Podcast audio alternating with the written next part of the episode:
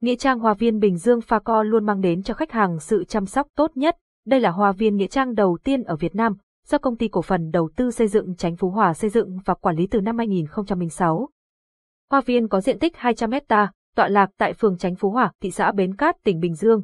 Website https facovn phone 0869 555 444 tiếng nói từ trung tâm không gian mạng, tập đoàn công nghiệp viễn thông quân đội Việt Theo. Cảm ơn bạn đã sử dụng giọng đọc nhân tạo của Trung tâm Không gian mạng Việt Theo, là một trong những nghĩa trang đẹp nhất Việt Nam do lối kiến trúc tâm linh độc đáo, những mẫu mộ đẹp mà đơn giản, một phần do lối quy hoạch khoa học và hiện đại mà vẫn đảm bảo được phong thủy cho từng khu mộ. Chính vì thế Hoa viên Nghĩa Trang Bình Dương được rất nhiều văn nghệ sĩ nổi tiếng cũng như khách hàng từ các tỉnh thành cho làm nơi yên nghỉ cuối cùng.